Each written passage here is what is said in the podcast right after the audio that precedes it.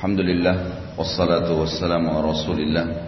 Segala puji bagi Allah Subhanahu wa taala juga salawat dan taslim pada Nabi Muhammad sallallahu alaihi wasallam. Masih melanjutkan kitabun nikah dan pagi ini kita masuk ke hadis 10, eh, 1018 ya.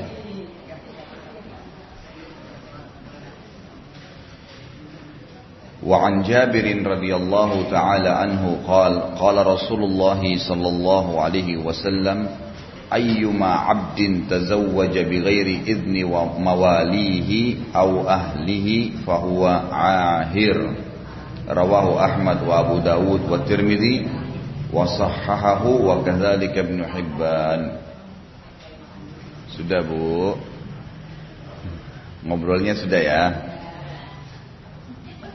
dari Jabir radhiyallahu anhu bahwa Rasulullah SAW bersabda, seorang budak yang menikah tanpa izin tuannya atau keluarganya maka ia dianggap berzina. Riwayat Ahmad, Abu Dawud dan Tirmidzi, hadis sahih menurut Tirmidzi dan Ibnu Hibban.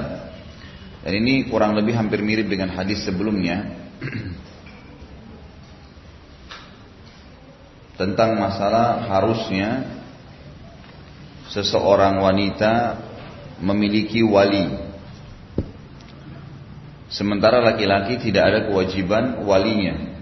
Dia boleh menikahkan dirinya sendiri. Tapi kalau laki-laki itu seorang hamba sahaya, maka dia tetap harus dengan izin tuannya atau keluarganya. Artinya dia juga punya wali.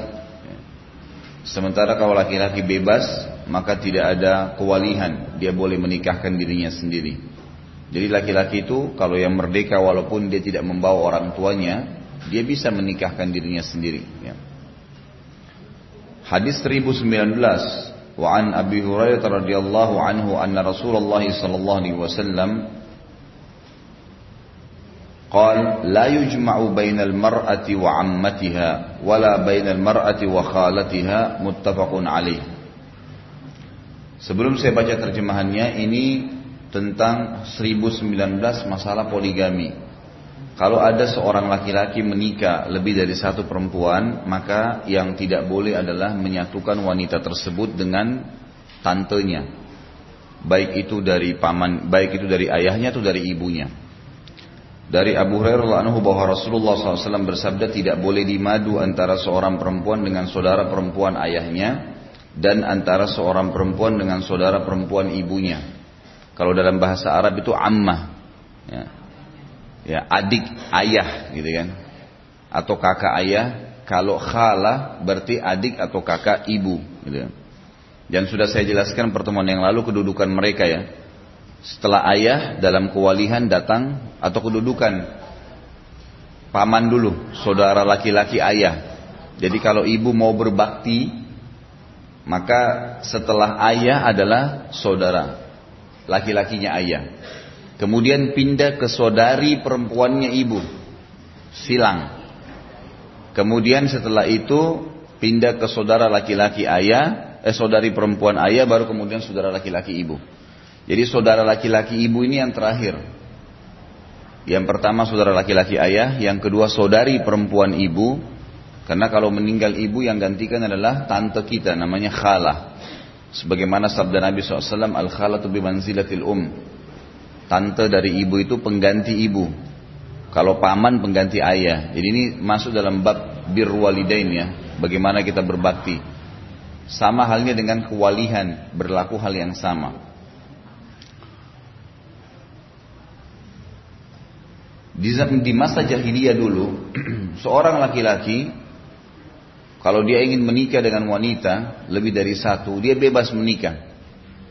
Seringkali di zaman jahiliyah dulu digabungkan antara adik sama kakak atau antara si wanita tadi dengan tantenya. Setelah datang Islam ini diharamkan, tidak dibolehkan. Tidak dibolehkan. Dan ini yang dimaksud dengan hadis 1019 tentang tidak bolehnya. Kata Abu Hurairah anhu bahwa Rasulullah SAW bersabda tidak boleh dimadu antara seorang perempuan dengan saudara perempuan ayahnya dan di antara seorang perempuan dengan saudara perempuan ibunya. Ini kalau di madu ya, tapi kalau cerai bisa. Kalau cerai bisa. Makanya tante itu tetap bukan mahram bagi laki-laki. Misal ibu punya tante dari ayah, ammah namanya. Suaminya ibu itu bukan mahramnya dia. Walaupun pada saat ibu menikah dengan laki-laki ini tidak bisa digabung dengan tante itu. Tapi tetap dia bukan mahram, artinya tidak boleh salaman, gitu kan? Tidak boleh terlihat aurat karena istri paman, ya, suami, tante itu tetap bukan mahram. Jadi jangan dianggap oh ini tante saya, oh ini paman saya, boleh salaman atau boleh tidak pakai jilbab, tapi tidak boleh. Karena kasusnya boleh menikah. Gitu kan? Kalau ibu mau tahu mana mahram saya, kaidah dalam ilmu fikih Malikiyah ini menarik. Ada kaidah uh, ditulis judulnya itu tidak boleh seorang laki-laki menikahi dua wanita. Ada, ada dua wanita. Kalau salah satunya laki-laki, berarti tidak boleh menikah dengan perempuan tersebut. Paham nggak? Hah? Enggak. Saya ulangi. Kalau ada dua perempuan, saya mau menikah nih. Untuk mengetahui perempuan ini boleh disatukan atau tidak, maka coba dibayangkan kalau si perempuan salah satunya laki-laki. Kan dua perempuan ya. Kalau yang satunya laki-laki, bisa nggak menikah dengan perempuan ini? Kalau nggak bisa, berarti itu mahram gitu. Belum paham juga? Lupain aja.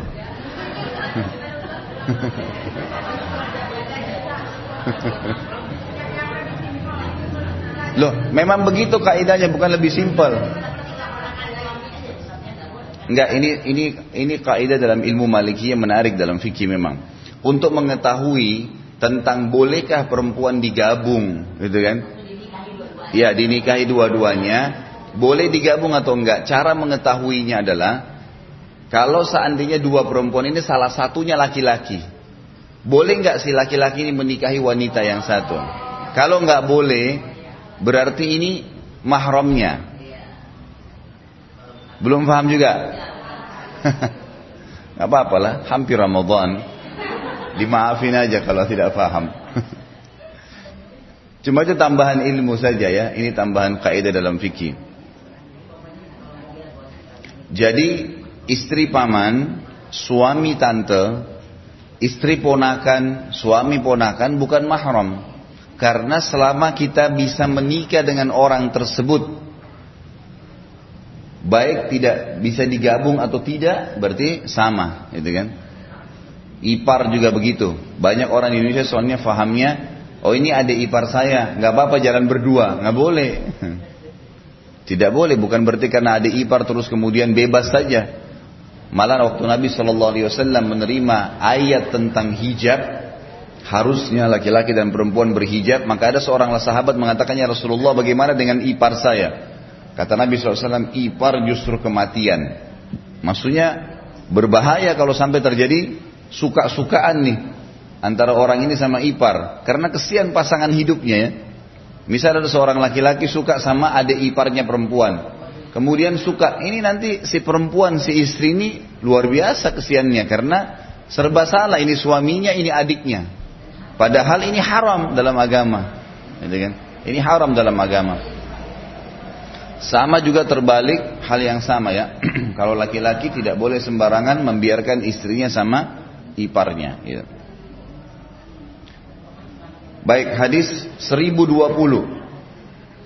وعن عثمان رضي الله تعالى عنه قال قال رسول الله صلى الله عليه وسلم لا ينكه المحرم ولا ينكح رواه مسلم وفي رواية له ولا يخطب وزاد ابن حبان ولا يخطب عليه Kalau orang sedang ihram, menggunakan ihram, misal ibu lagi pergi ihram atau umrah atau haji dan sedang berihram bersama dengan suami Kemudian di grup itu ada satu anak laki-laki baik.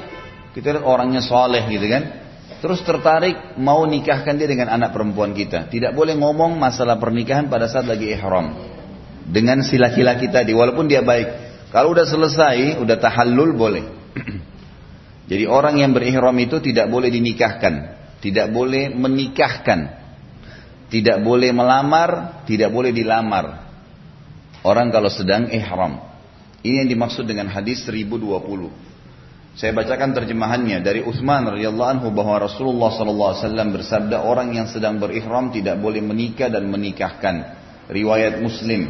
Dalam riwayat yang lain tidak boleh melamar. Ibnu Hibban menambahkan dan tidak boleh dilamar.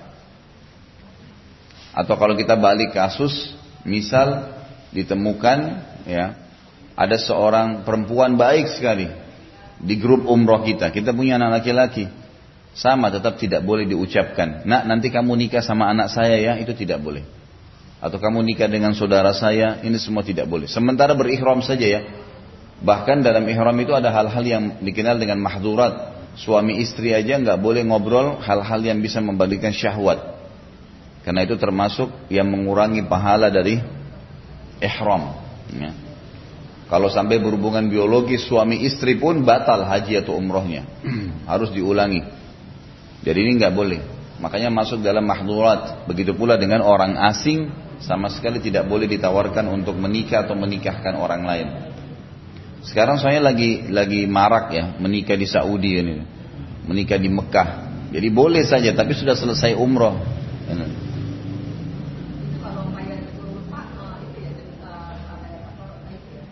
Kalau apa? Enggak, enggak. Kalau lupa nggak disengaja, insya Allah nggak apa-apa. Tapi kalau ada orang sengaja gitu kan. Hmm. Makanya kalau pengantin baru jangan umroh dulu. Loh iya nanti ngobrol-ngobrol-ngobrol sentuhan itu bangkit syahwat saja udah kena denda. nggak boleh. kalau syahwat ya kalau enggak nggak apa-apa. Gitu kan. Baik. Ini pagi-pagi ngomong syahwat-syahwat ini. Ibu-ibu ini gimana? Baik 1021. وعن ابن عباس رضي الله تعالى عنهما قال تزوج النبي صلى الله عليه وسلم ميمونة وهو محرم متفق عليه Ibnu Abbas radhiyallahu anhu berkata, Nabi SAW menikahi Maimunah ketika beliau sedang ihram, muttafaqun alaih. Jadi hadis ini 1021 seakan-akan kesannya bentrok dengan hadis 1020 gitu kan. Padahal sebenarnya tidak. Ada beberapa hal yang ibu harus tahu. Yang pertama, ada perilaku-perilaku Nabi Shallallahu Alaihi Wasallam yang khusus buat beliau, nggak umum untuk umatnya, gitu kan? Seperti kasus beliau menikahi lebih dari empat wanita, kemudian beliau berpuasa wisol yang nyambung tiga hari baru buka puasa, gitu kan? Kemudian ada pemberian e, fai namanya, harta rampasan perang itu akan dikasih Allah dan Rasul itu diterima oleh Nabi Shallallahu Alaihi Wasallam. Jadi memang ada yang merupakan khusus untuk Nabi SAW. Di antaranya adalah perilaku ini. Wanita yang paling terakhir dinikahi Nabi SAW bernama Maimunah. Bernama Maimunah. Ini dinikahi waktu Nabi SAW sedang ihram. Sebelum masuk ke Mekah, maka beliau mengirim seorang sahabat yang bernama Harith untuk melamar Maimunah, lalu dinikahi oleh Nabi Wasallam. Tapi ya Allah alam yang saya tahu, Nabi Wasallam tidak menggaulinya sampai selesai dari masalah ibadah yang sedang dikerjakan. Tapi memang ada kasus melamar di sini, yang menikahi bahkan. Maka ini ya termasuk dalam khususiyatun Nabi SAW. Ini khusus untuk beliau. Jadi tidak menjadi hukum umum, gitu kan? Karena terbukti setelah itu tidak ada sahabat yang melakukannya. Tidak ada sahabat yang melakukannya. Dan itu juga cuma terjadi sekali dalam kehidupan Nabi SAW di akhir hidup beliau karena wanita yang telah dinikahi adalah Maimunah ini.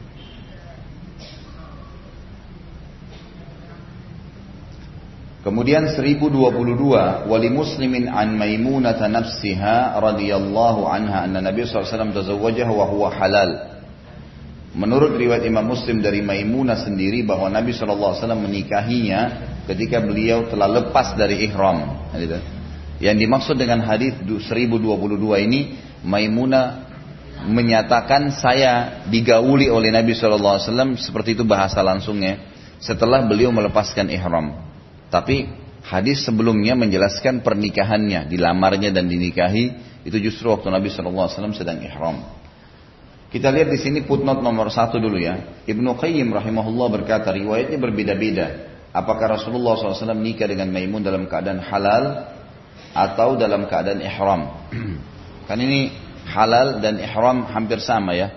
Mesti melepas Ha, dikatakan ihram karena orang terikat dengan hukum-hukum yang tidak boleh.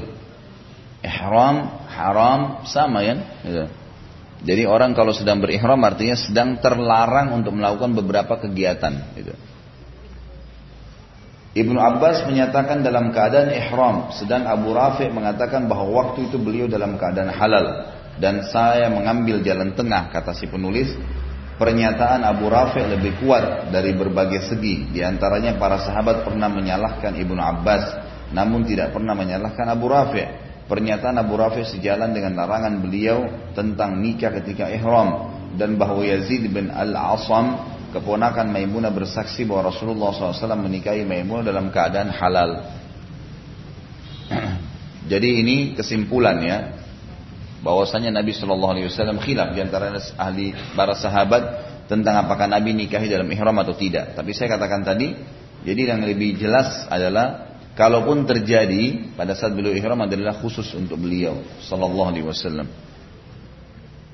Dalam kehidupan Nabi Shallallahu Alaihi Wasallam ada beberapa uh, wanita memang ya yang terlintas, ada yang sempat hidup bersama beliau Shallallahu Alaihi Wasallam, ada yang memang cerai. Ada memang yang cerai. Ada yang baru menikah dengan Nabi SAW terus meninggal. Kenapa? Ada yang cerai. Ada empat atau lima orang yang cerai dengan Nabi SAW. Jadi ada wanita, saya tidak ingat namanya dari salah satu orang Ansar. Dia mendatangi Nabi SAW lalu mengatakan, Ya Rasulullah nikahi saya. Maka Nabi SAW mengatakan, baiklah. Gitu kan. Dinikahilah wanita tersebut setelah menikah. Lalu keluarganya semua pada tahu, keluarganya bilang, kamu ini orangnya cemburuan, bagaimana kau bisa menerima pernikahan dengan Nabi SAW?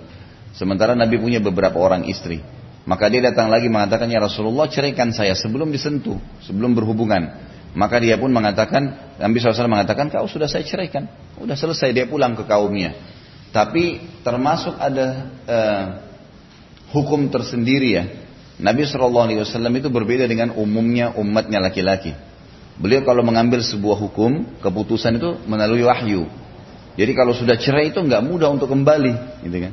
Tidak mudah untuk kembali.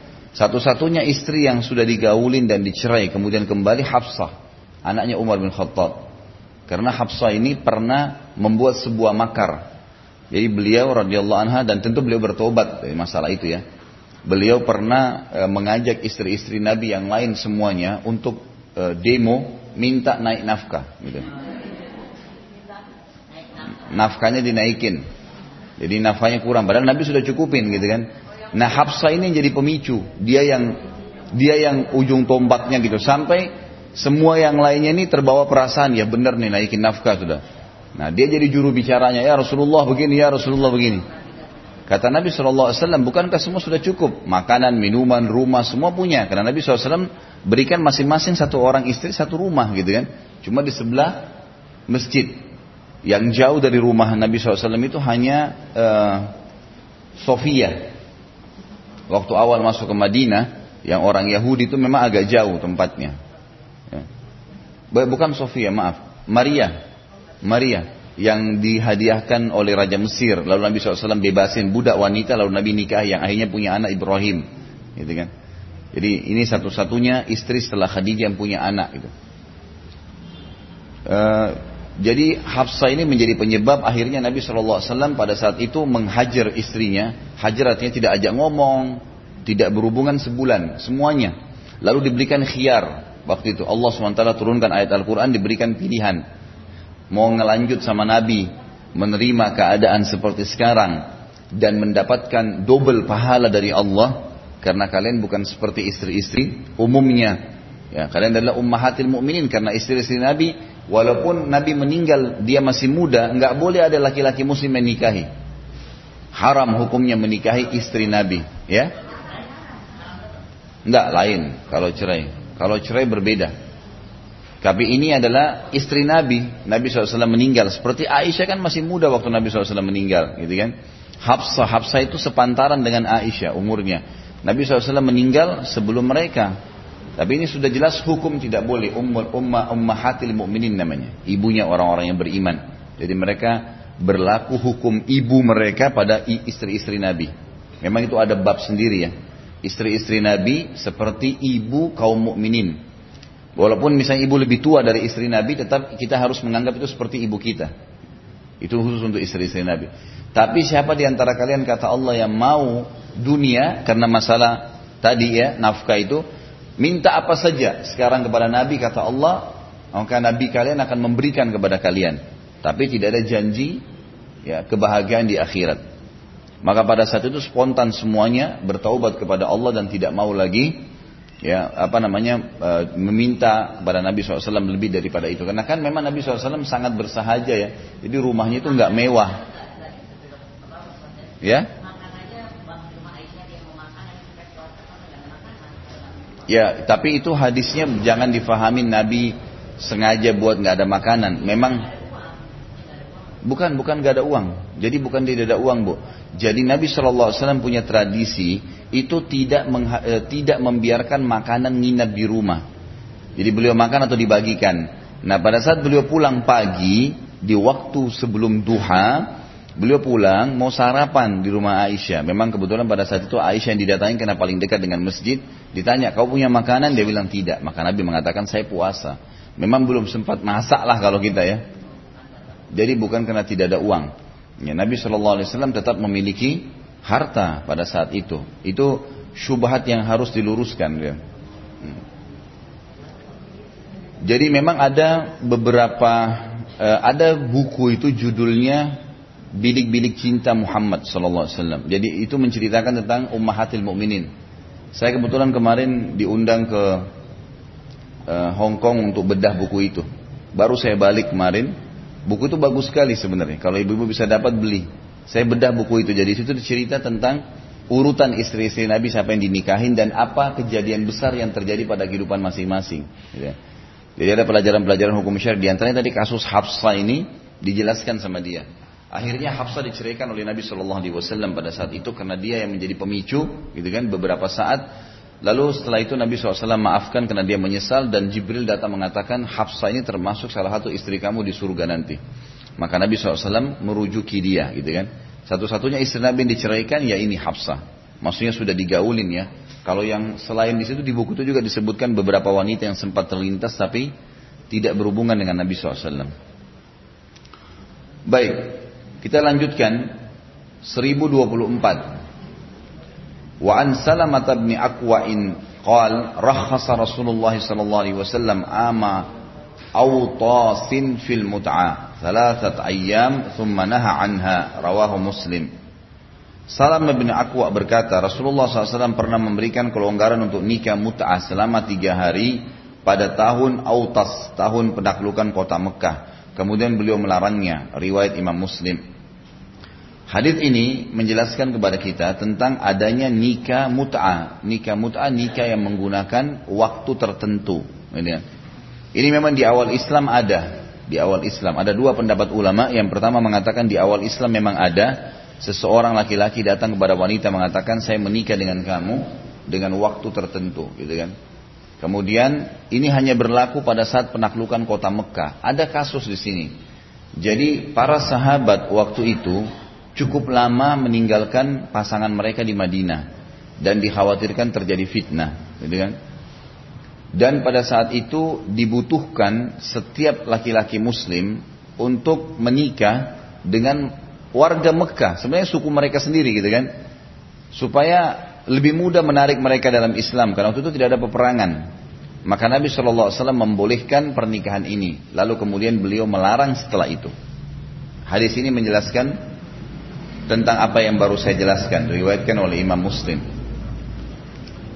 Hadis 1025 hampir mirip wa an Ali radhiyallahu taala anhu qala naha Rasulullah sallallahu alaihi wasallam anil mut'ati am Khaybar muttafaqun alaih. Ali radhiyallahu anhu berkata, Rasulullah SAW melarang nikah mut'ah pada waktu perang Khaybar muttafaqun alaih. Artinya e, kalau menurut riwayat Ali malah sebelumnya Malah Nabi SAW sudah larang. Karena perang Khaybar lebih dulu daripada pembebasan kota Mekah. Sementara hadis yang sebelumnya menjelaskan Nabi SAW sempat membolehkan. Kalau kita gabungkan kedua riwayat kata para ulama, berarti memang nikah mut'ah dasarnya dilarang dalam Islam, dilarang dalam awal karena ini memang tidak memberikan hak wanita, gitu kan? Nikah muta ini bedanya antara yang diamalkan dulu oleh para sahabat dengan sekarang orang-orang Syiah. Nikah muta yang dijabalkan pada saat kota Mekah pembebasan tadi itu, mereka tetap nikah benar. Ada walinya, ada maharnya, seperti akad nikah persis gitu. Cuma bedanya mereka menentukan waktu, itu saja. Kalau orang-orang Syiah, mereka nikah mut'ah cuma negosiasi antara dia dengan perempuan itu. Lah memang begitu. Jadi makanya dikatakan perzinahan. Kita nikah tiga hari, dua jam, seminggu, seperti itu. Tak tanpa ada walinya si wanita. Nggak ada keluarganya, nggak ada wali. Ya cuma dikasih uang sebagai syarat dianggap seperti itu kemudian menikah. Ini tentu tidak pernah ada sunnah, tidak pernah ada contoh. Karena nikah mut'ah pun yang dicontohkan oleh Nabi SAW atau dibolehkan pada saat itu tetap nikah sah, nikah semuanya. Cuma bedanya mereka menentukan waktunya, hanya itu saja, menentukan waktu dan ini sudah dilarang oleh Nabi SAW. Ini sudah dilarang oleh Nabi SAW. Kita lihat footnote nomor satu dulu ya. Ibnu Qayyim rahimahullah berkata, Rasulullah SAW pernah menghalalkan kawin mut'ah pada tahun penaklukan Mekah, namun pada tahun yang sama beliau juga melarangnya.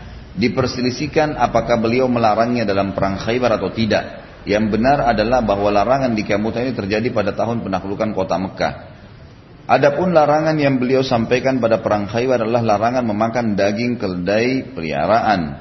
Ali berkata kepada Ibnu Abbas, Rasulullah SAW melarang di Kamuta dan beliau melarang memakan daging keledai peliharaan. Pernyataan ini, tahu keledai peliharaan ya?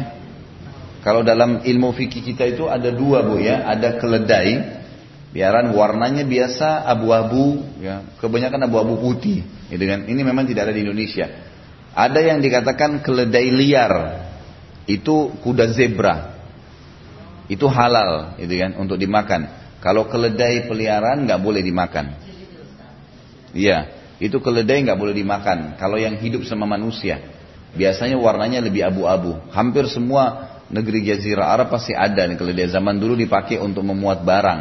Emang dia lebih kuat dari kuda, walaupun lebih kecil, tapi dia lebih kuat, lebih tahan untuk membawa barang jarak jauh itu mereka lebih tahan. Ada istilah di sini dikatakan keledai piaraan, ada lawannya, rivalnya namanya keledai liar, itu kuda zebra. Hukumnya halal, memakan kuda halal. Keledai ini kan dasarnya tidak bertaring, mestinya hukumnya tidak haram kan, karena tidak bertaring. Hewan darat yang tidak bertaring, hukumnya ya, ya Ya dilarang, eh, tidak tahu hikmahnya apa. Tapi yang jelas Nabi SAW di perang Khaybar itu sebelumnya sahabat makan, sebelumnya. Kemudian pada saat di perang Khaybar mereka kena kehabisan makanan, keledai-keledai mereka disembeli. Karena kan waktu itu Nabi SAW eh, mengepung benteng Khaybar itu selama 43 hari. Sehingga sahabat kehabisan makanan. Akhirnya para sahabat memotong keledai-keledai mereka yang mereka tunggangin lalu dimasak. Maka Nabi SAW menerima wahyu diharamkannya keledai tersebut lalu mereka menuangkan uh, ke, apa panci-panci yang mereka pakai masak daging itu. Jadi sudah tidak boleh lagi. Tapi apakah memang ada penyakit atau ada sesuatu Allah alam. Tapi yang jelas ada pengharamannya. Tentu dalam menerima hukum syar'i yang paling pertama adalah kita menerima dulu, kemudian nanti kalau terdapat hikmah baru menguatkan iman itu. Karena kasus misalnya Allah perintahkan kita sholat asar empat rakaat. Sholat duhur empat rakaat, waktunya berdekatan. Kalau orang tidak menggunakan iman, maka akan terus ada protes yang muncul. Misal, kenapa Allah nggak gabungin aja ya? Duhur jam 12 empat rakaat, asar jam 4 dua empat rakaat. Kenapa tidak satu aja empat rakaat di jam 2 siang misalnya? Nah itu haknya Allah sebagai pencipta. Allah memang meletakkan di situ. Dari kita sebagai orang yang beriman terima dulu sambil kita mempelajari kalau ada hikmahnya. Kalau ada hikmah kita ambil, kalau enggak maka tetap aja kita amalkan. Puasa Ramadan sebulan, kenapa enggak seminggu saja? Kenapa enggak tiga hari saja? Ya Allah maunya sebulan, gitu kan? Emang sudah begitu perintahnya dan itu memang untuk menilai hambanya patuh atau tidak. Baik saya baca kembali. Lanjutannya pernyataan ini disampaikan tiada lain agar dijadikan hujah dalam dua masalah ini. Sebagian rawi menganggap bahwa penunjukan waktu dengan hari Khaybar ini kembali kepada kedua waktu sehingga ia meriwayatkannya dengan maknanya saja. Lalu sebagian mereka memisahkan satu salah satunya dan membatasi dengan hari Khaybar. Ibnu Qayyim berkata akan tetapi masalahnya adalah apakah keharamannya uh, saklek ya atau seperti keharaman bangkai, darah dan menikahi hamba sehingga dihalalkan dalam kondisi darurat dan khawatir berbuat zina. Hal inilah yang dicenderungi oleh Ibnu Abbas sehingga ia berfatwa dengan menghalalkannya dalam keadaan darurat namun ketika keadaannya leluasa dan jauh dari darurat maka beliau menahan fatwanya dan meralatnya ringkas cerita adalah cuma tentang masalah apakah di perang Mekah pembebasan Mekah atau Khaybar gitu kan tapi yang jelas kesimpulannya nikah mut'at telah diharamkan ya, tidak dibolehkan dan sudah saya titik beratkan kemarin ya ibu-ibu ini soalnya sangat masyhur di kalangan ibu-ibu di Jakarta nih. Sering masalahnya sama. Kalau janda bisa nikahkan dirinya tanpa wali. Ini nggak benar sama sekali. Nggak boleh. Ibnu Qayyim harus nggak boleh. Dianggap tidak sah pernikahannya. Nggak boleh bertahan karena sering terjadi begitu. Sering kali terjadi karena dia janda kemudian sudah ini ini pendapat lemah dari Imam Abu Hanifah. Nggak ada dalilnya. Jadi tentang masalah wali tetap ada laki-laki walaupun dia janda. Karena wali saya sudah sebutkan manfaatnya kan. Untuk menunjukkan kepada calon mempelai laki-laki yang baru ini kalau saya juga punya laki-laki yang akan membela saya kalau terjadi sesuatu itu fungsi wali. Jadi memang sudah fitrah begitu subhanallah. Laki-laki itu kalau lihat ada laki-laki lain bersama perempuan ini, mungkin kalau dia janda punya anak laki-laki, mungkin saudaranya, mungkin pamannya yang jadi wali, itu ada rem yang membuat dia hati-hati gitu. Dibandingkan dengan perempuan yang tidak ada laki-lakinya. Itu manfaat daripada kewalihan. Makanya jangan menolak kewalihan itu. Tidak boleh. Walaupun sudah terlanjur terjadi maka harus nikah lagi. Dianggap nikah awalnya tidak sah. Hadis 1026 wa anhu anna Rasulullah sallallahu alaihi wasallam naha 'anil mut'ati nisa wa an aqlil khumuril uh, khumuril ahliyah yaum Khaibar akhrajahu sab'a illa Abu Dawud. Dan dia juga maksudnya Ali radhiyallahu anhu berkata, Rasulullah SAW melarang menikahi perempuan dengan mut'ah dan memakan keledai negeri, maksudnya yang dipelihara, keledai peliharaan. Pada waktu perang Khaybar, riwayat Imam 7 kecuali Abu Daud. Hadis ini menguatkan yang sebelumnya tentang adanya pengharaman nikah mut'ah dan juga eh, memakan keledai peliharaan. Ya, kalau keledai yang liar tadi saya sudah bilang kuda zebra maka hukumnya halal. Selanjutnya 1027 wa an Rabi' bin Saburata an abihi radhiyallahu anhu anna Rasulullah sallallahu alaihi wasallam qala inni kuntu azintu lakum fi istimta'i minan nisa wa inna Allah qad harrama dhalika ila yaumil qiyamah faman kana 'indahu minhunna shay'un falyukhalla sabilaha ولا تأخذوا مما آتيتموهن شيئا أخرجه مسلم وأبو داود والنسائي وابن ماجه وأحمد وابن حبان dari Rabi ibn Sabura radhiyallahu anhu ini sama ya ibnunya diganti dengan bin. Ini sering kesalahan dalam terjemahan. Dari ayahnya bahwa Rasulullah SAW bersabda aku dahulu telah mengizinkan kalian menikahi perempuan dengan mut'ah dulunya di awal-awal Islam. Dan sesungguhnya Allah telah mengharamkan cara itu hingga hari kiamat. Maka barang siapa yang masih mempunyai istri dari hasil nikah mut'ahnya, hendaklah ia membebaskannya, lepas. Boleh tapi dia nikah, dia nikahi dengan cara yang benar sekarang. Tidak ada penentuan waktu. Dan jangan mengambil apa pun yang telah kamu berikan kepadanya. Walaupun dilepaskan, maka apa yang sudah dikasih dari mahar dan pemberian itu sudah tidak boleh lagi diambil. Riwayat Imam Muslim, Abu Daud, Nasai, Ibnu Majah, Ahmad dan Ibnu Hibban. Hadis ini sama menjelaskan tentang sudah tidak adanya lagi ya, apa namanya nikah mut'ah. Tidak boleh lagi nikah mut'ah. Nikah ya nikah apa adanya. Nikah ya.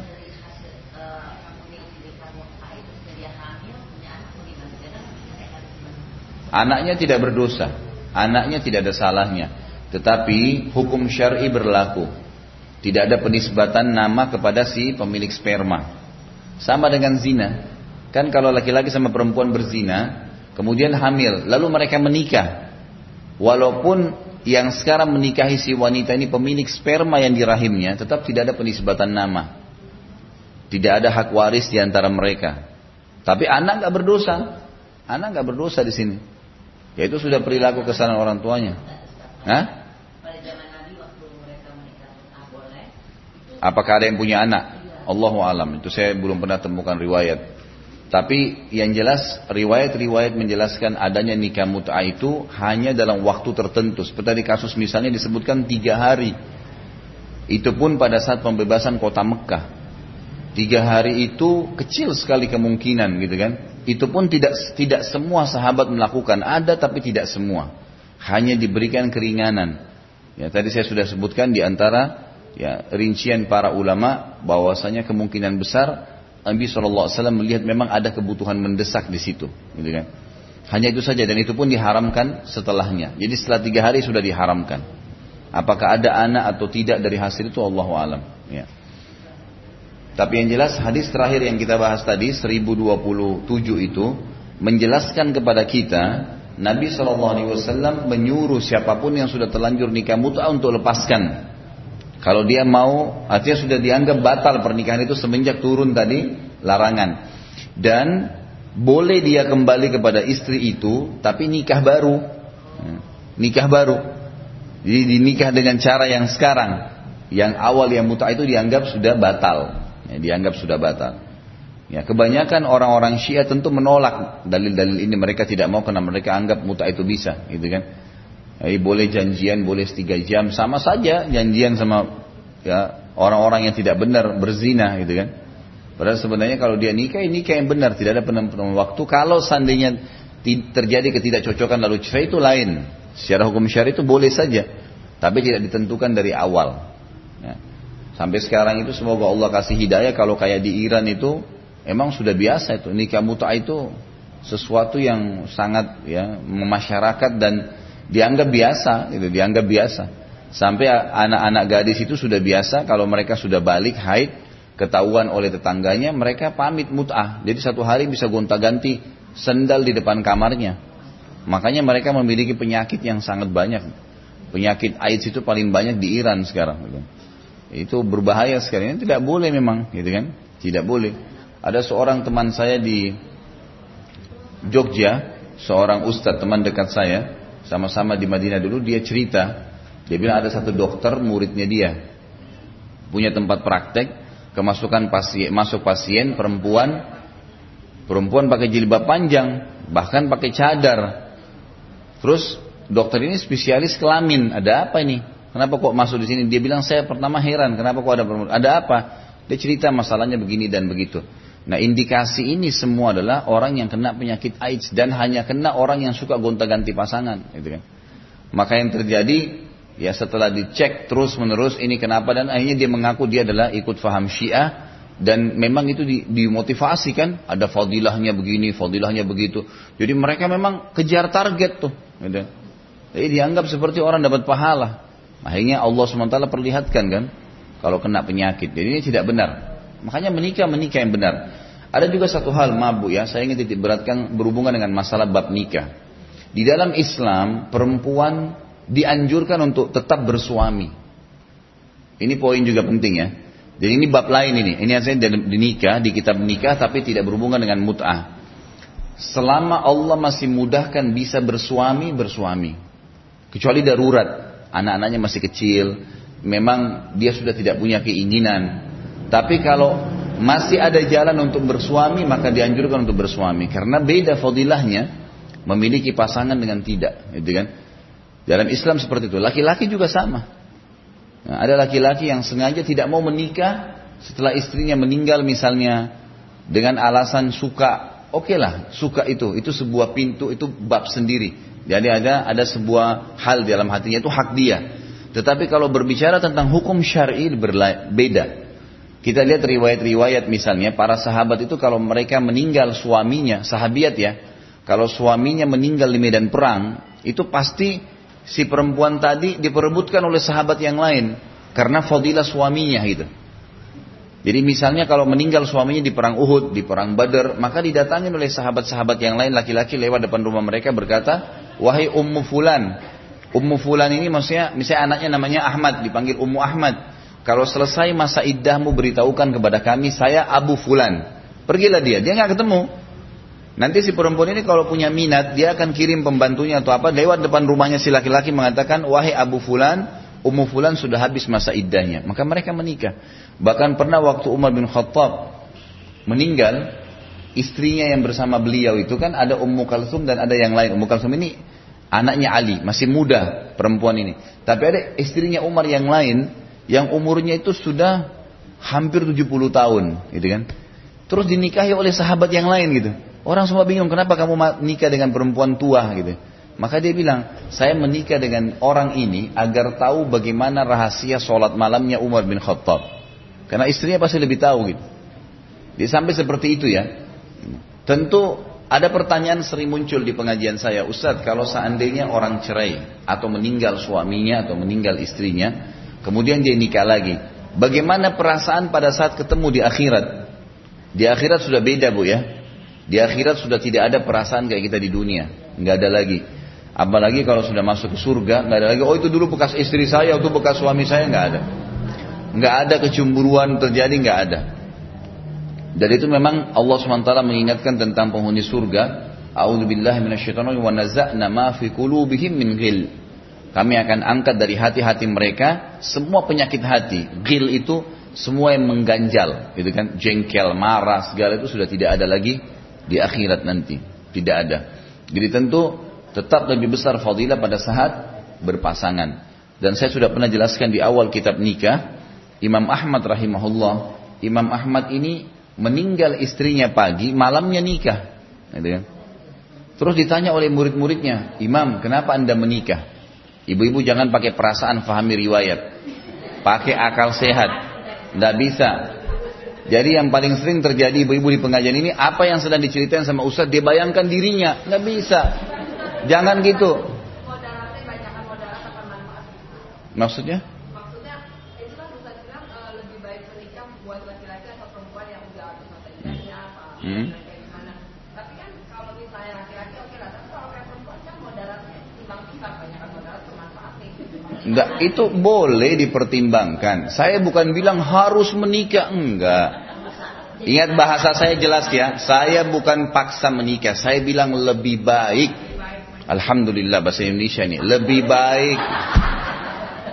Hmm. Ini ibu-ibu suka protes dan protesnya betul. Kalau merasa tidak, kalau merasa kalau merasa tidak perlu ndak usah. Kan itu. Tapi saya sebagai seorang dai harus menyampaikan hukum syar'i. Hukumnya begini kalau terjadi karena gini. Kasus itu relatif sekali ya. Tidak bisa setiap kasus orang kita tarik ke diri kita. Nggak bisa, ibu harus ubah. Nggak boleh, harus diubah. Nggak bisa, nggak bisa. Tidak bisa. Kadang-kadang subhanallah, kita, enggak, kadang-kadang kasusnya orang berbeda dengan kita, keadaan dia berbeda dengan kita, nggak bisa sama. Subhanallah, saya sering bahasakan sama istri saya. Kalau dia kumpul sama teman-temannya atau sama keluarga saya, saya selalu bilang, ingat rumah tangga ini antara kamu dengan saya. Orang lain boleh ngomong apa saja, dengarin, konsultasikan dengan saya nanti. Tanya, ada cerita tadi begini. Karena kalau tidak, di awal-awal saya nikah, kalau saya sudah tahu ada perubahan, kalau habis ketemu sama temannya atau habis ketemu sama kerabat, dia di dekat saya, dibawa ke tiak dia sembunyi. Terus dia ngomong kakak, gini bagaimana kalau begini gitu. Ini saya sudah bilang, pasti ada seseorang kamu temuin tadi. apa syubhatnya apa? Syubhatnya ini ini ini. Saya kan udah bilang nggak boleh. Karena kalau keadaan orang, perkataan orang kita tarik ke kita, itu jadi masalah nanti. Karena per kasus. Kita nggak tahu kasusnya orang gitu kan. Kita nggak tahu. Ada orang kadang-kadang subhanallah ribut. Kalau temannya lagi ada masalah sama suaminya. Kita tanya nih, Lalu dia bilang, ah kenapa kok nikah sama dia, biarin aja pergi. Ya, apa dan segala. Padahal dia sendiri amburadul. Rumah tangganya sendiri rusak gitu kan. Gak bisa, makanya jangan dengar orang, kita lebih tahu masalahnya. Jadi memang tadi dilihat maslahat. Oh ini maslahatnya. Oh ya saya kalau menikah lagi mungkin seperti misal gini. Ada wanita yang tidak bisa mengontrol syahwatnya. Dia punya anak ya, suaminya meninggal. Bagaimana caranya? Gak mungkin dia bendung dirinya. Dia akan buka pintu-pintu fitnah nanti. Ya memang dia butuh, Gak bisa. Kalau ibu memang merasa tidak ada hajat, alhamdulillah ada pendapatan, anak-anak sudah dengan seperti ini enak saja, ya sudahlah, suami sudah meninggal, nanti saya mau bersama-sama dengan di surga nanti, itu silahkan, tidak ada masalah, itu bagus. Tapi ini umumnya pendapat ulama adalah dianjurkan setiap muslim dan muslimah berpasangan. Emang begitu, muda atau tua, gitu kan? Karena ini punya fadilah sendiri, ini ibadah sendiri, menikah itu ibadah sendiri. Tapi nanti dilihat pertimbangan maslahat dan madaratnya. Imam Ahmad waktu itu menikah dan Imam Ahmad waktu suami istrinya meninggal memang dia masih masih masih kuat secara fisik, dia tahu dia butuh wanita.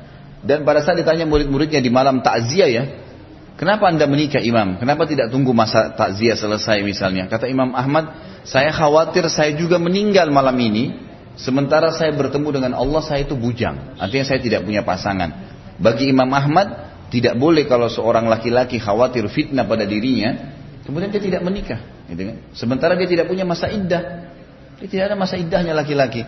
Contoh, jadi orang-orang memahami ilmu agama dengan akal sehatnya. Kalau ibu-ibu dengan perasaan, makanya dia harus buruan. Jangan bawa kasus orang ke dalam hidup kita. Titik. Gitu kan? Baik, lanjut lanjut. 1028 ya. Wan ibnu Ab wa ibnu Mas'ud radhiyallahu anhu qala la'ana Rasulullah sallallahu alaihi wasallam al-muhallala wal muhallal lahu. Rawahu Ahmad wan Nasa'i wa Tirmidzi wa sahaha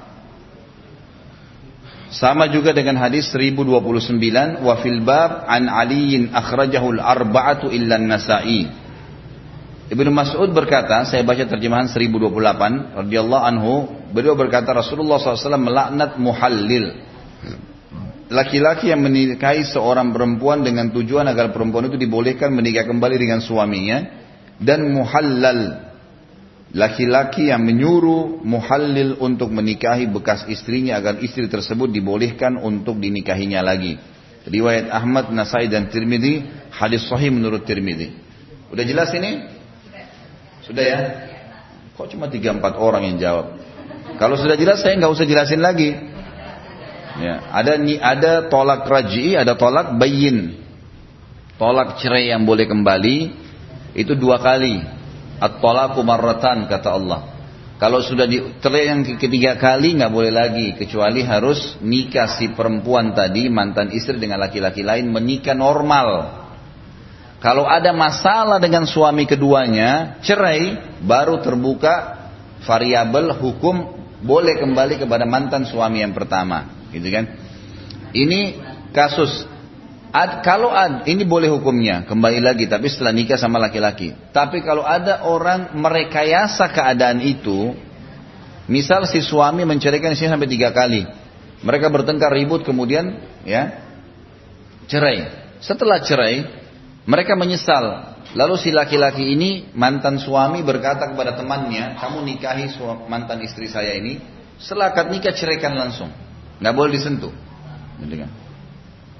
Setelah kamu ceraikan, saya nikahi kembali karena sudah halal bagi saya. Nah ini namanya muhallal, muhallil dan muhallal lahu.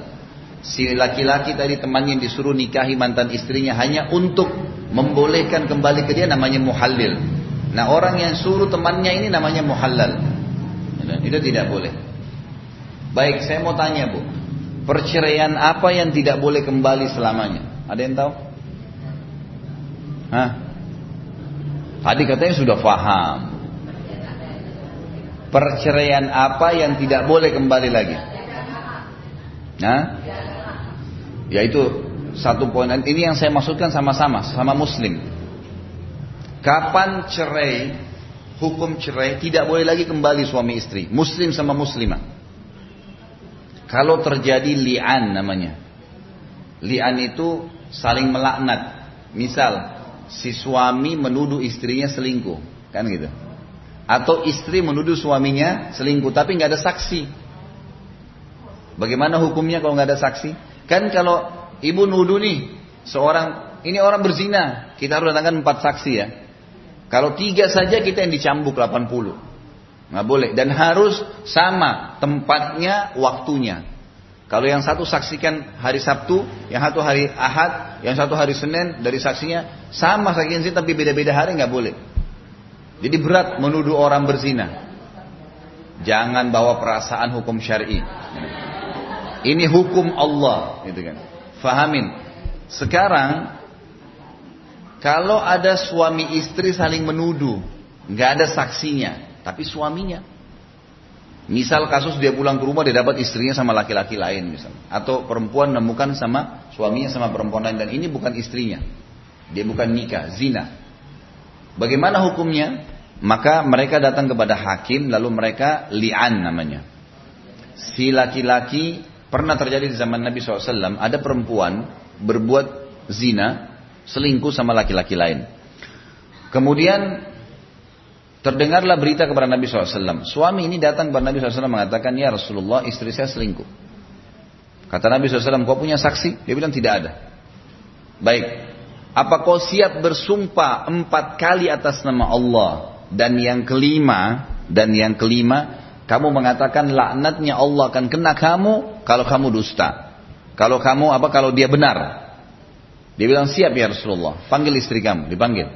Kata Nabi SAW, suamimu nuduh kamu selingkuh. Apa benar? Tidak, suami saya dusta ya Rasulullah. Saling nuduh nih. Kata Nabi SAW kepada istrinya, kau siap bersumpah empat kali atas nama Allah kalau kau tidak lakukan yang kelima, murkanya Allah datang pada kamu kalau dia benar? Dia bilang, iya ya Rasulullah.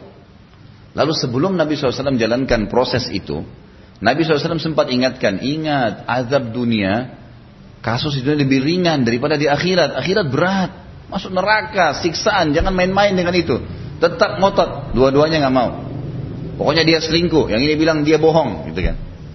Maka Nabi SAW mulai kepada laki-laki itu. Kamu bersumpah. Demi Allah dia berselingkuh. Zina. Demi Allah dia berzina. Demi Allah dia berzina. Demi Allah dia berzina empat kali. Dan yang kelima. Allah akan melaknat saya. Ma'udzubillah. Orang itu.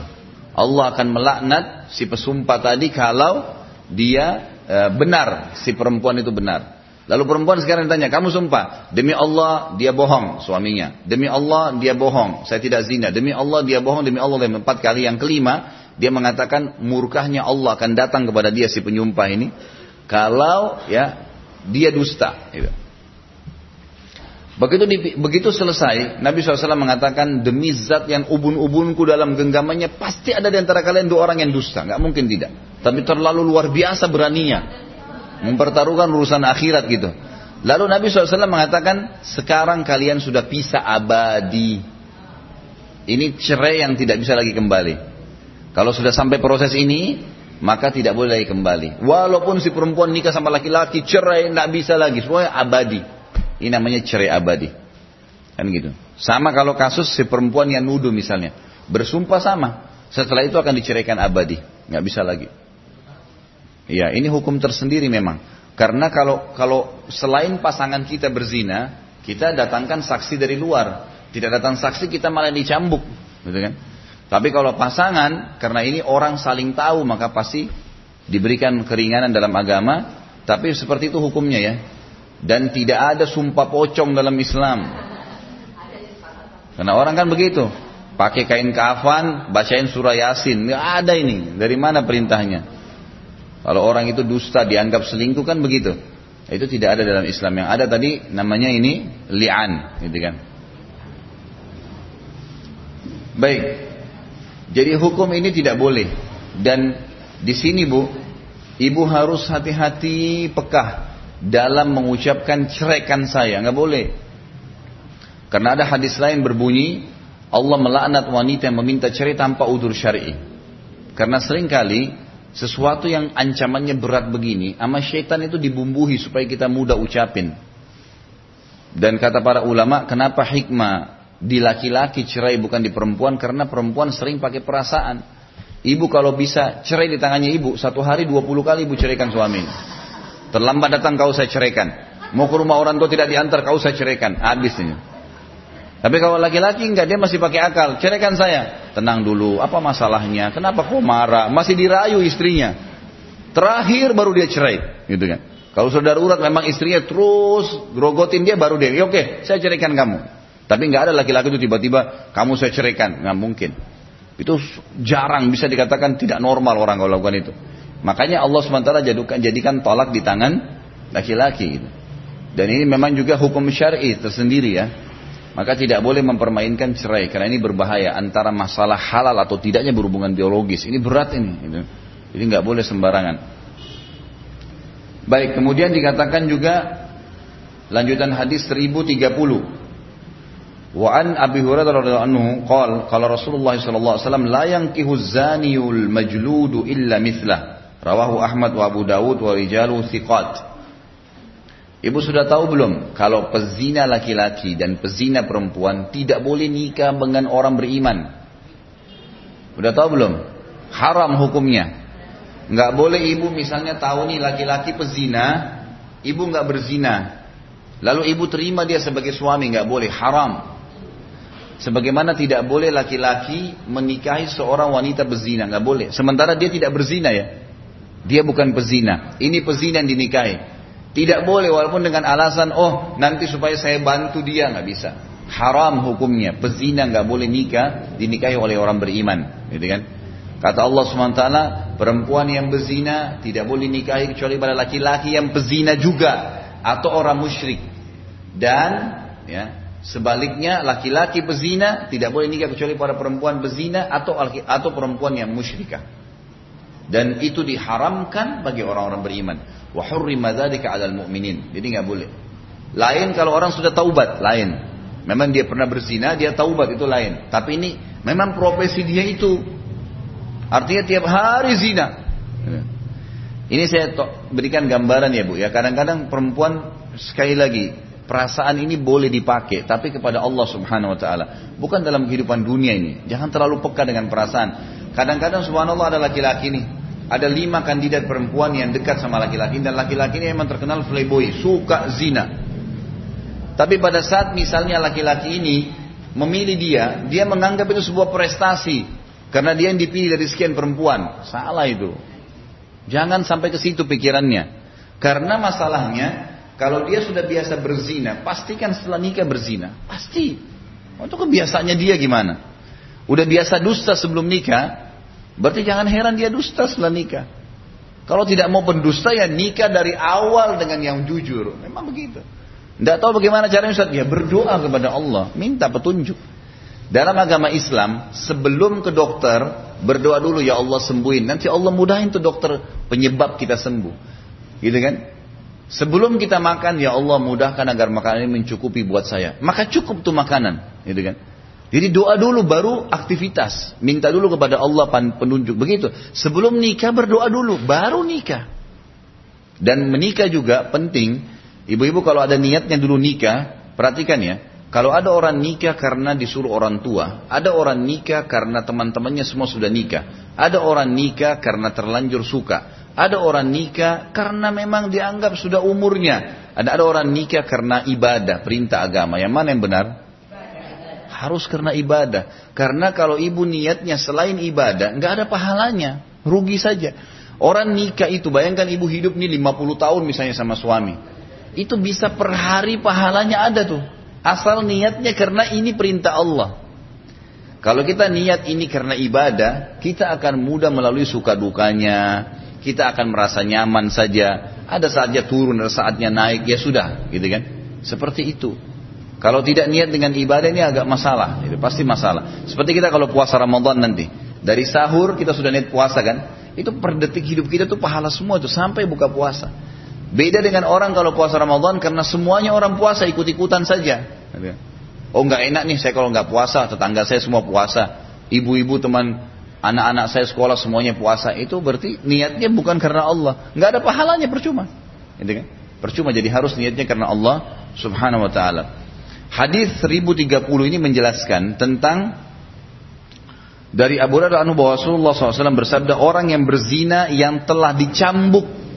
Bayangkan ya, ini berzina nih, dicambuk dia. Artinya dia sudah kena hukuman ya. Tidak boleh menikah kecuali dengan wanita yang seperti dia. Yang pernah dicambuk juga.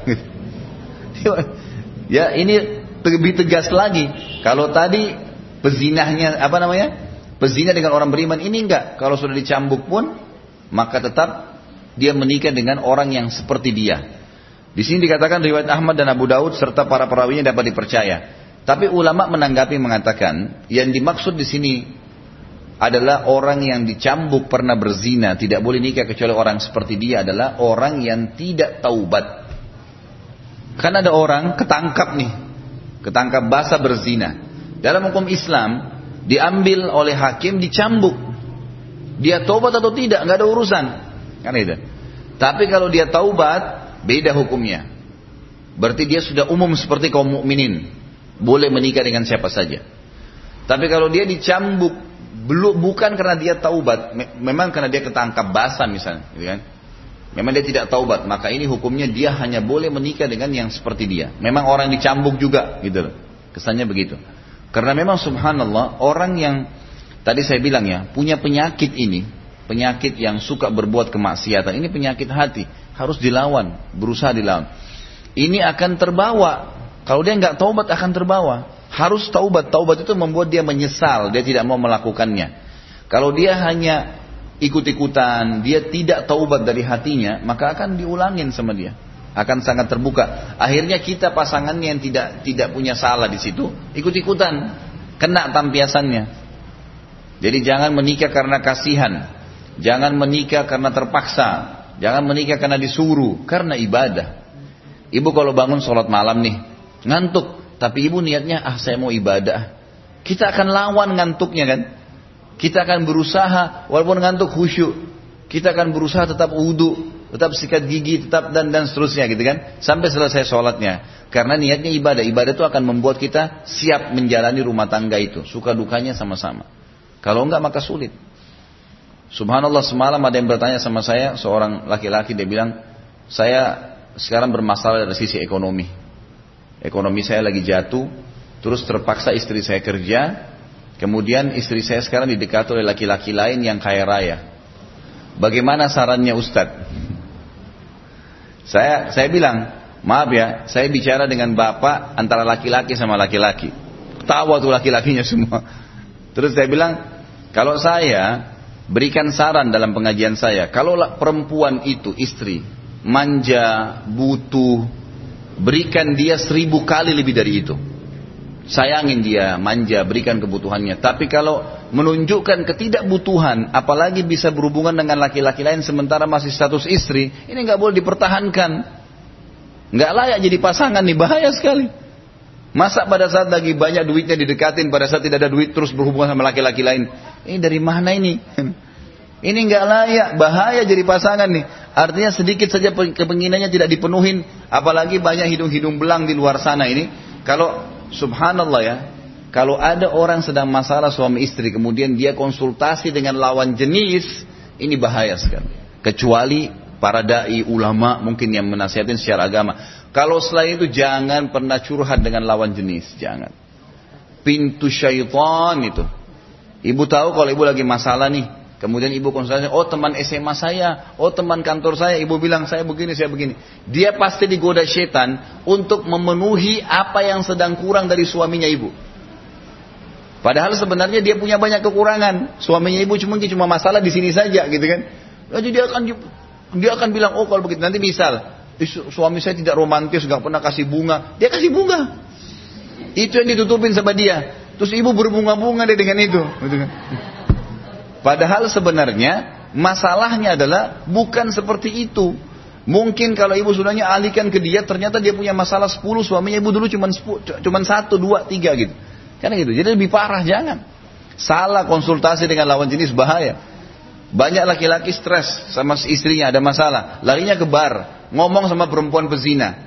Apa yang dia ngomong? Istri saya tidak mau layani saya, tidak mau tidur sama saya biologis. Perempuan itu tangkap masalahnya, dia penuhi kebutuhan itu. Sampai akhirnya dia menikah, setelah menikah baru nyesel. Oh ternyata ini pezina, bahaya nih. Sama laki-laki sembarangan, istri saya dulu cuma punya satu kekurangan. Makanya jangan buka curhat dan komunikasi dengan lawan jenis yang bukan mahram. Kecuali para ulama, pewaris para nabi. Itu lain. Dan pasti ciri khasnya para ulama itu, ini jawabannya. Ibu harus begini, bapak harus begini. To the point.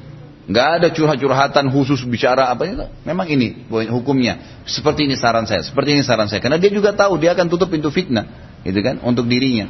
Seperti itu. Jadi jangan sampai membuka rusaknya rumah tangga karena salah. Ya. Ini poin-poin mendasar juga yang berhubungan dengan masalah rumah tangga. Hadis terakhir 1031 dan insya Allah kita tutup hari ini dengan hadis ini.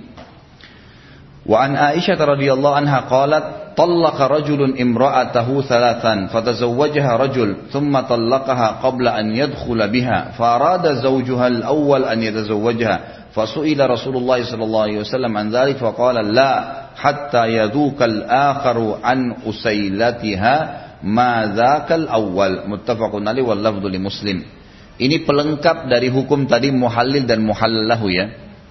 Aisyah berkata radhiyallahu anha, ada seorang laki-laki mentolak istrinya tiga kali di zaman Nabi SAW. Sudah sampai tiga kali berarti sudah tolak bayin. Enggak halal lagi buat dia sampai perempuan itu nikah sama laki-laki lain. Lalu wanita itu dinikahi seorang laki-laki, tadi mantan istrinya. Lelaki itu kemudian menceraikannya sebelum menggaulinya. Jadi suami yang kedua ini sudah akad nikah tapi belum menggauli sudah menceraikan. Ternyata suaminya yang pertama ingin kembali. Ingin menikahinya lagi. Karena dianggap sudah nikah sama laki-laki kan.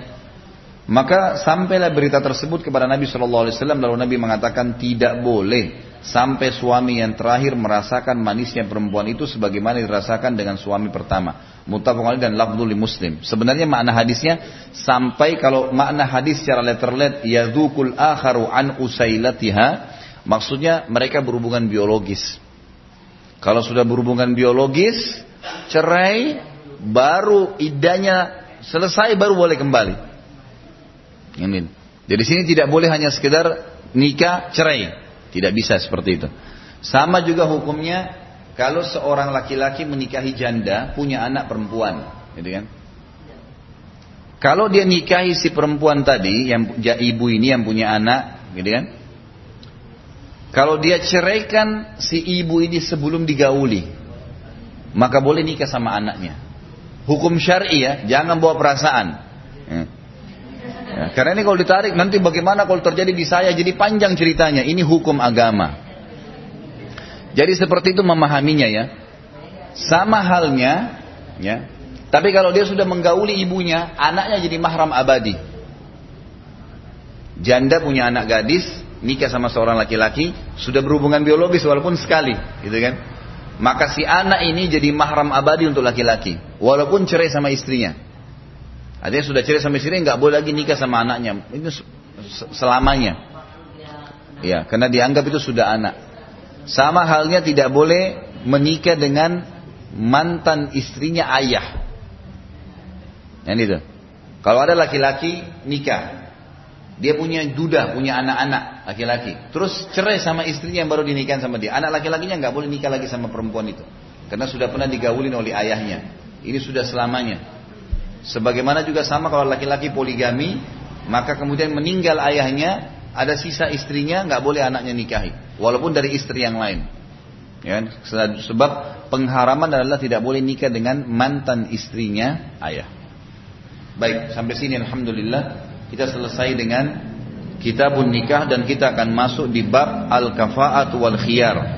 Sebenarnya masih masalah nikah ya, tapi nanti akan ada masuk ke masalah memilih. Bagaimana memilih pasangan dan seterusnya seperti itulah.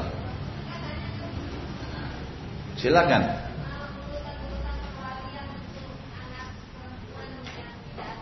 Ayah. Kalau ayah sudah tidak ada atau udur atau dalam keadaan kafir pindah ke saudaranya ayah boleh asal dia turun dia lepas misal pamannya nih harus pamannya. Pamannya ditelepon, oh saya nggak bisa. Pindah ke saudara laki-lakinya. Tidak bisa juga pindah ke wali hakim. Ya, pindah ke wali hakim. Ada udur. Udur itu termasuk apa? Dia kafir, dia stroke, orang gila, ya. nolak tanpa udur syar'i. Ah, saya nggak mau kalau kau nikah sama laki-laki itu saya nggak mau jadi walimu.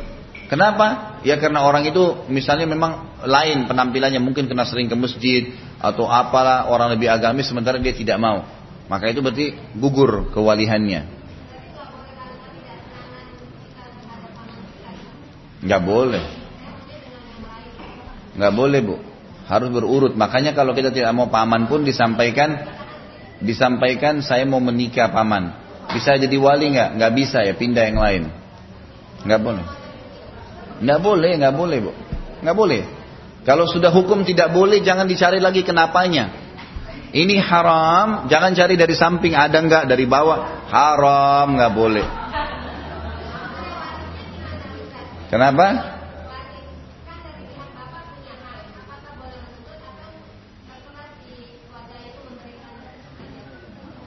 Ini lain lagi nih, hukum waris. Nah. Siapa ini? Saya nggak ngerti. Misalnya ada seseorang meninggal. Nah. Enggak anak dulu. Kalau masalah waris anak dulu. Anaknya dulu diprioritaskan dengan istrinya. Kalau seorang meninggal dunia baru sisa dikasih kepada saudaranya, kerabatnya. Kalau dalam warisan anak yang jalur ke bawah dan jalur ke atas, ayah, kakek, anak, pasangan ini dahulukan, baru kemudian datang yang lainnya. Kita sudah jelaskan di bab waris waktu itu. Ada lagi? Wah banyak. Satu aja ya, saya ada acara lagi soalnya.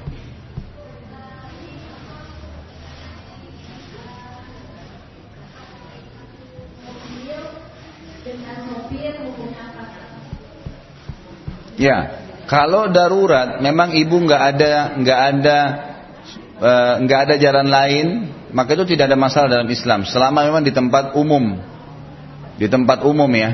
Ya. Ya. Ya. Enggak, saya naik ini. Saya naik motor, Bu, dibawa aja, Bu. Taruh di mobilnya Ibu aja. Gitu, Bu ya? Baik, mohon maaf. Insya Allah kalau ada pertanyaan bisa di... Ya, iya. Insya Allah kita akan bawa bisa dicatat di kertas, dibahas lagi di pertemuan akan datang. Baik, kembali saya ingatkan, ya kembali saya ingatkan kalau ada ibu-ibu yang punya pakaian mau diberikan busana muslim lengkap kepada orang-orang yang tidak mampu. Kalau mau serahkan uang 350 ribu untuk dua pasang baju, gitu kan? Yang lengkap dengan hijab syar'inya akan kita kasih kepada orang-orang yang tidak mampu. Itu kemarin sudah ada beberapa yang saya terima dan insya Allah kita akan alokasikan, gitu kan? Kemudian juga sumbangan motor untuk para dai masih terbuka 16 juta rupiah bisa dikeroyokin. Ya kalau ada yang mau ikut silahkan. Gitu kan. Dan ini alhamdulillah sudah kita alokasikan juga ke beberapa teman-teman saya yang saya tahu kompeten dalam dakwah. Kemudian juga insya Allah Ramadan tiba. Kalau ada ibu-ibu yang mau alokasikan zakat malnya di yayasan saya silahkan nanti kita buatin kuitansi untuk kegiatan-kegiatan tentunya maksimal ya. Ada fakir miskin, ada uh, untuk anak yang terputus jalan dan seterusnya itu akan kita berikan insya Allah. Mungkin begitu dulu. Kalau ada benar dari Allah, kalau ada salah dari saya mohon dimaafkan. Subhanakallahumma bihamdika. Asyhadu an la ilaha illallah astaghfirullah wa ilaih. Wassalamualaikum warahmatullahi wabarakatuh.